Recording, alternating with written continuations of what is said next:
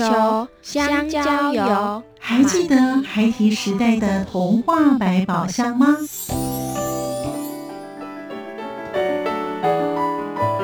我是桂文雅，世界是一本美丽的书。我是曹俊彦，从小就喜欢画画。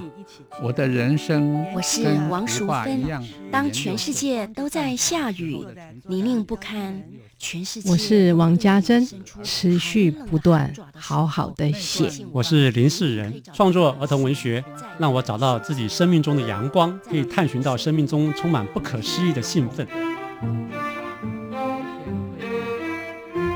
现在就跟着徐凡，我们一起施展魔法，回到时光隧道里，一起去挖掘笔尖上孩提的奇幻之旅吧。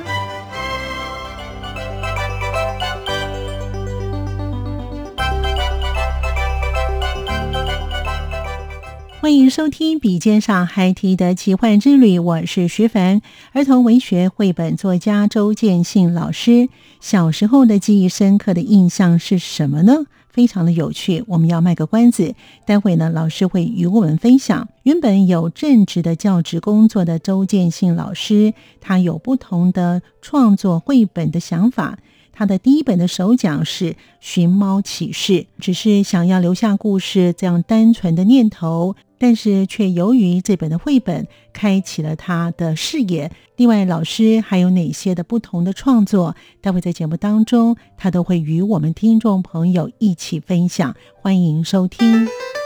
作家私房话。我是周建信。儿童文学不只是大人写给儿童的文学，也可以是自己的内在儿童讲故事给大人听哦。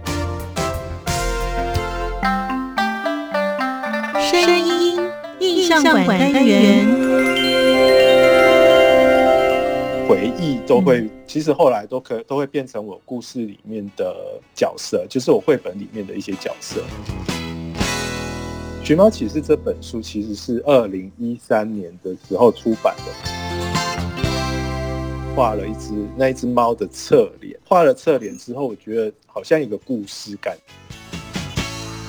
欢迎朋友们收听今天的节目。在今天节目当中，我们非常开心邀访到一位非常优秀的儿童文学绘本作家周建信老师，供听众朋友来分享他的创作灵感。其实，儿童文学作家们呢，都有满满非常丰富的想象力哦。除了想象力之外呢，还有一些文笔要写得好。因此呢，我们来看一看呢，周建信老师呢，他如何下笔，以及他如何在这些的绘本当中呢，来传达让。小朋友能够更清楚他的理念。首先呢，我们先请呢周建信老师呢，跟我们听众朋友先打声招呼了。老师你好。好，主持人好，各位听众朋友大家好，我是周建信。是老师呢，是台南的小孩哈，他在台南长大的哦。哎，我很想了解呢，老师呢在儿时记忆的当中啊，在您台南成长的过程当中，是不是有印象深刻的故事呢？老师，因为我大概到国中这个阶段，童年的这个阶段都是待在台南。不过因为比较乡下一点，所以其实对我来说光怪陆离的事情很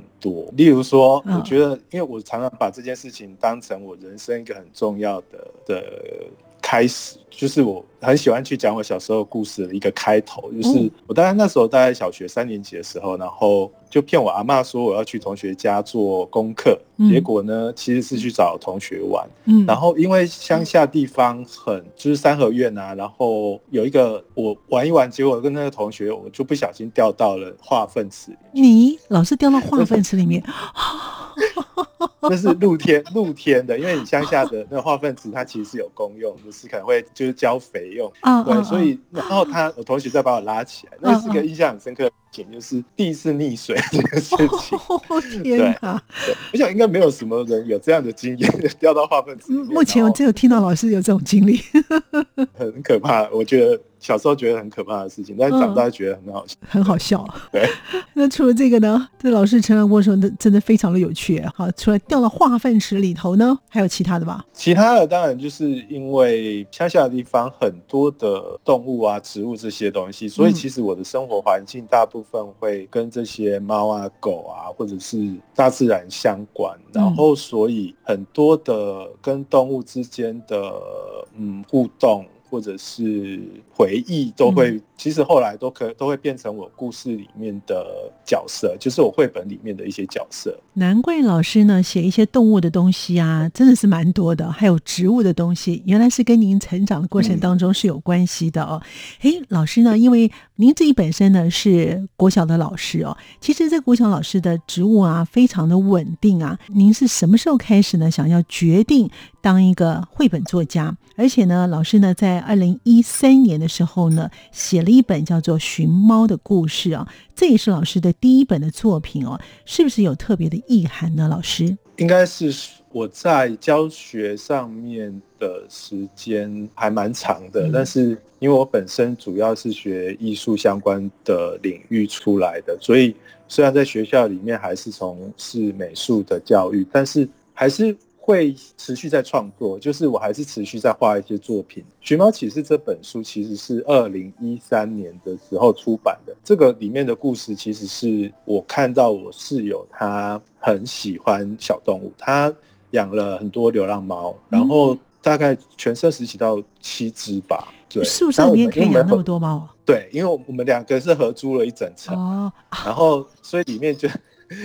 所以就是三房两厅这样。哦，那所以就很多的猫，然后但是有时候是因为同事说，哎，哪边有一只猫好像就是受难掉在水沟还是怎么样，他会去把它救回。哎呀，然后所以嗯，他就很很喜欢这些小动物，但是有一天就是有一只，应该是有三只，嗯，突然就不见了，呃，对，就不见了。哦哦，然后他就开始找猫，后来有两只有找回来，那有一只一直找不到。那他就开始到处贴寻猫启事。嗯，但是我那时候其实是虽然说我小时候跟动物常常相处，可是我觉得在成长过程里面，慢慢的跟动物之间的感情，其实慢慢就有点切断，因为进到都市里面念书或者到北部去教书，你就没什么机会跟这些小动物相处。没错，没错。对，但是你看到他。他是很认真在对待这些小动物，然后他走在路上，然后一边贴那个熊猫启示，一边贴一边掉眼泪。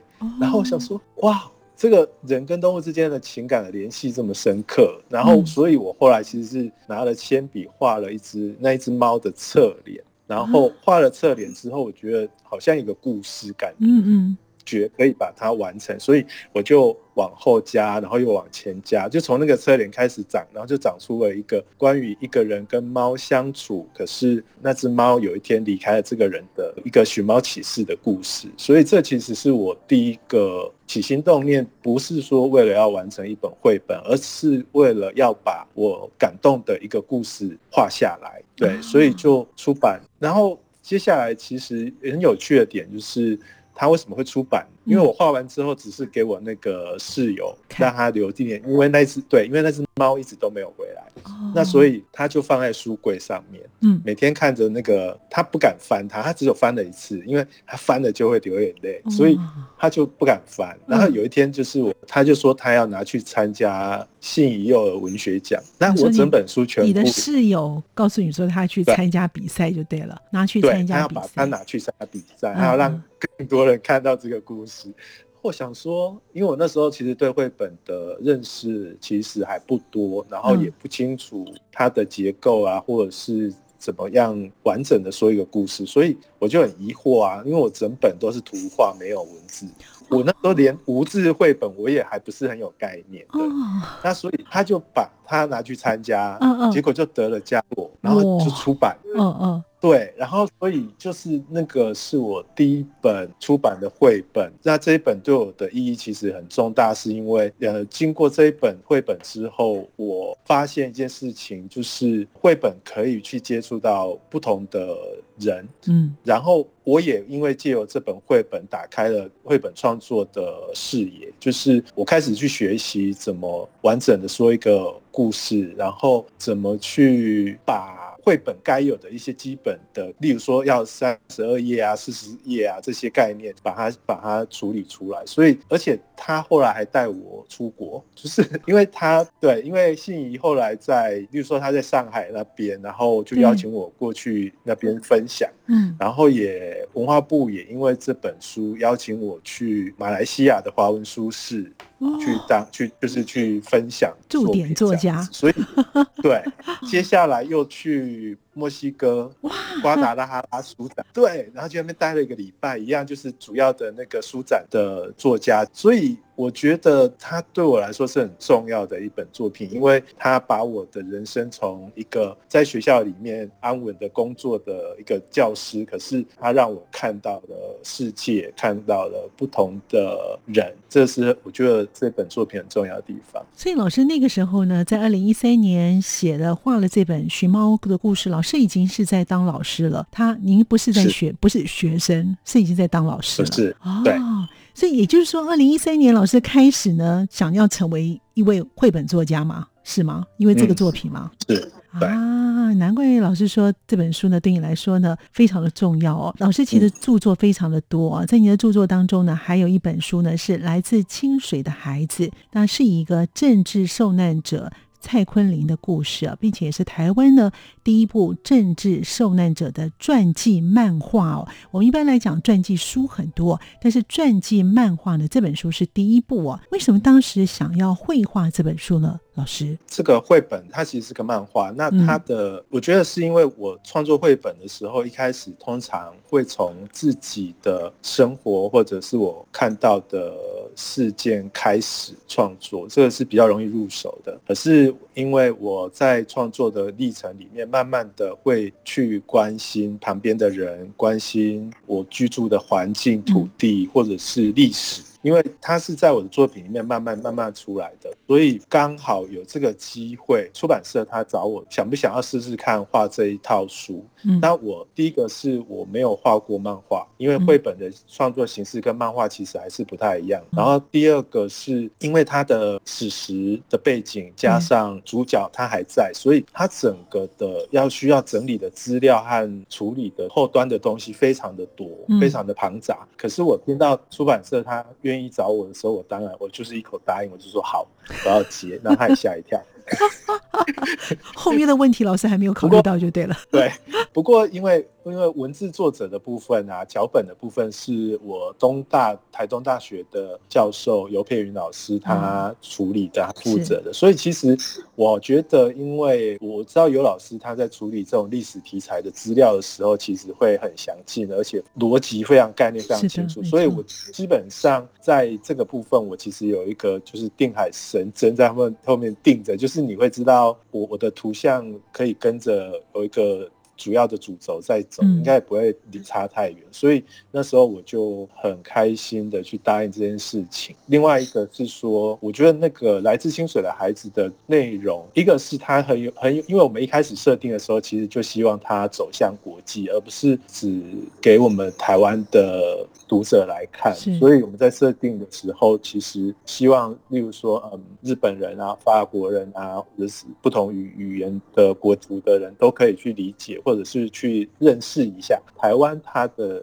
近现代的历史是怎么发展到今天的，所以呃，日本的刚刚在七月时候已经出版了日语版，明年会有法语版，就是版权都已经谈好了，对，太好了，对，所以我会觉得就是创作这样一套书，一个不不只是我自己很喜欢这样的关心自己环境生自己生活环境啊或者历史的事情，第二个是我也延续了那种我希望把创作的作品能够让不同的国家人看见的那种想法。所以老师，因为呃，一般来讲画动物的绘本啊，哈，那可能会比较容易一点哦。但是因为它是一个政治受难者，而且是一个人物介绍，并且老师刚才有说呢，会用漫画的方式来诠释的话，这也是老师一个新的尝试哦。尤佩云老师他是这个非常专业的教授，在儿童文学领域他非常的专业哦。但是呢，这个来自清水的孩子，老师在绘画的时候。您本身会不会遇到什么样的问题？而且您自己本身是不是也要把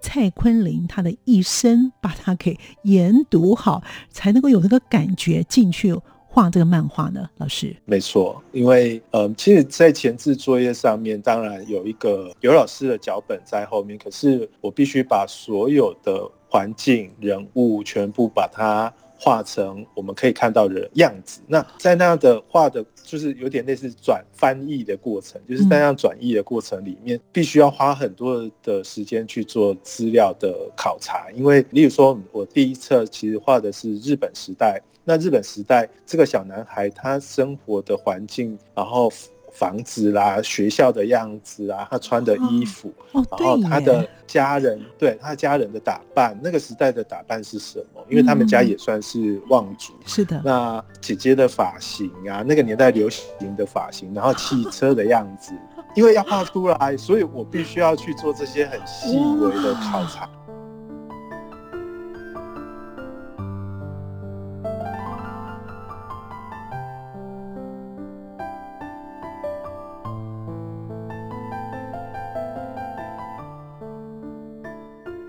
欢迎朋友们继续回到节目当中。绘本和漫画是说故事的载体。喜欢创作绘画的周建信老师，他完成了北艺大的硕士以及台东儿文所的博士。来自清水的孩子是以漫画的样态呈现。除了游佩莹教授的历史考究之外，在绘画方式。周建信老师，他也要了解当时的政治时空背景的环境，以及食衣住行所有的细节。当时的设定就是走向国际市场。他说，绘本可以去接触到不同的人，然后我也因为借由这本绘本，打开了绘本创作的视野。来自清水的孩子的，因为我们一开始设定的时候，其实就希望他走向国际。因为我是一个本来就是比较专心想要做创作者个性的人，念了博班之后，真的对我的帮助非常大，就是我看到了另外一个不同的世界。而且这只是一开始，因为例如说你到后来整个不同的政权，例如说国民政府的时候，那所有的物件会怎么会去改动更动，那个建筑形式要怎么变，所以整个会花很多时间再去比对。我必须要很清楚的确定说，哦，那一栋，呃，例如说公所好了，像公所它以前是长什么样子的，后来长什么样子。对，所以就会花很多时间做这件事情。然后接下来是呃，蔡前辈他的一生，当然有一些口述历史啊，或者已经有人把他很完整的用文字记录下来。我去看的时候，是能够理解这个人物在整个他的人生的历程里面怎么转变，心境怎么转化改变的。但是还有一个是因为我有跟他几次的接触，我觉得人跟人见面之后，或者是你听他现场在讲话的时候，对，更能够。去理解他的气质，因为有时候我们在画漫画的人会觉，或者是看漫画会觉得，啊，漫画要画的很夸张，然后要很有趣啊，娱乐民众要整个很夸式的方式来处理，但是。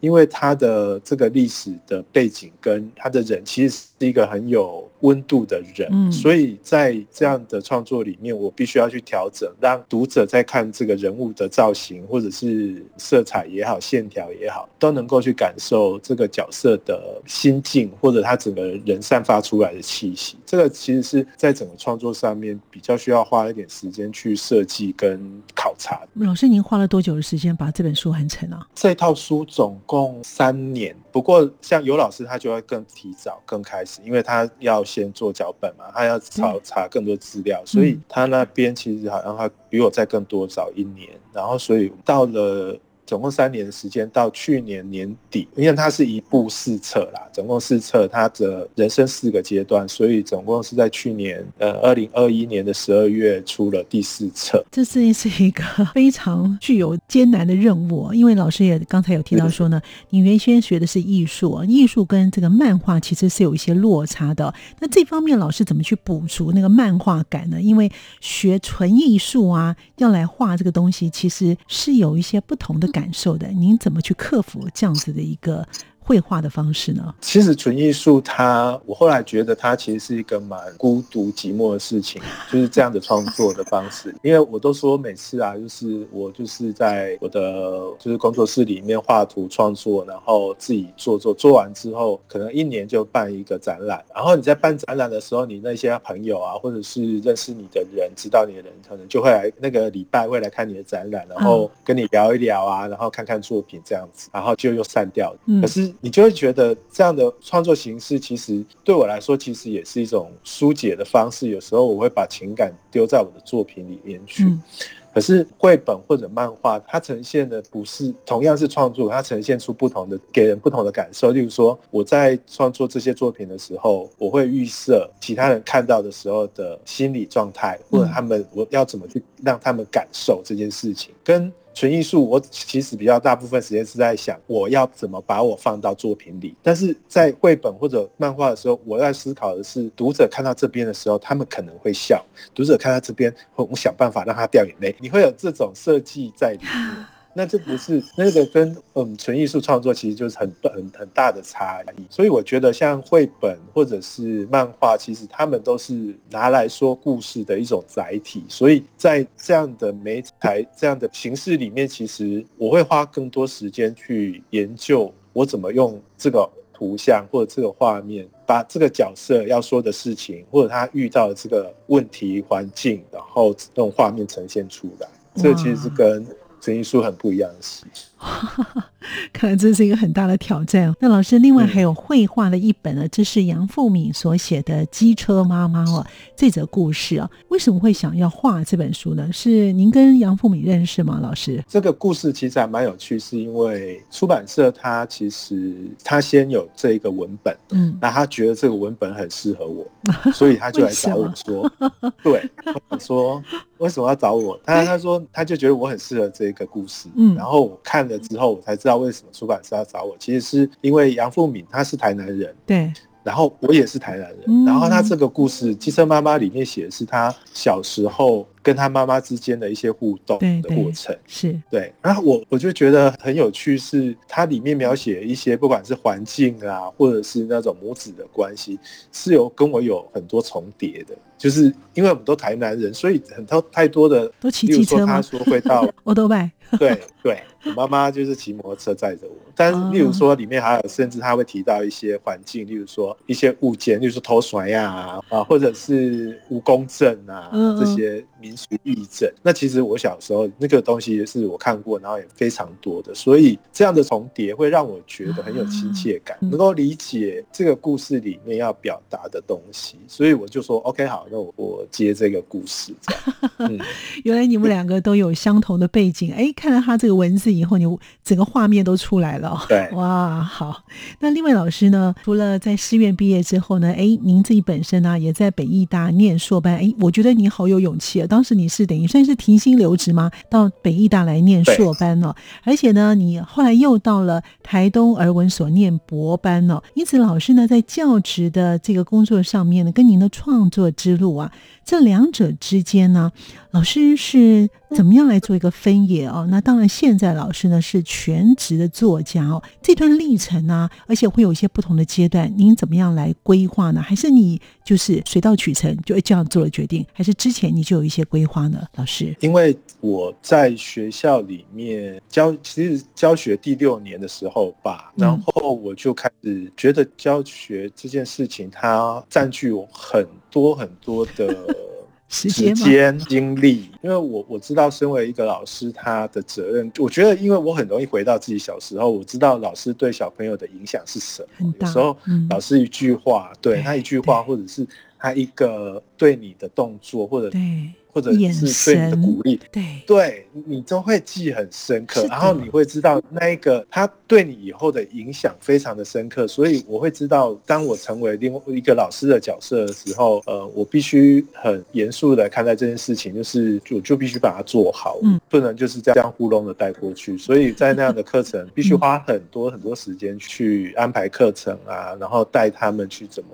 去玩、去创作这样子。所以也因为这样，就是我带了一个班，然后六年级他们毕业之后，因为我带的是美术班，所以他们其实一带是从他们三年级开始带到六年级毕业展。那结束之后，我就觉得哇，我必须要充电一下，因为我是一个本来就是比较专心想要做创作者个性的人，但是你当你的注意力放到小朋友身上的时候，创作这一部分一定会时间变少，然后你会比较少关心自己，对，不管是心理状态也好。所以我后来第六年的时候，我就办留职停薪，让我去北艺念硕班。其实我觉得，因为我那时候还是专心在创作上面，所以北艺那两年就是很专心在做自己的创作。那两年对我来说帮助很大，不管是自己的艺术的作品的成长，或者甚至是我觉得是一个比较充充好电的状态了。嗯，所以我就又回到学校这样，在学校里面当然还是继续教学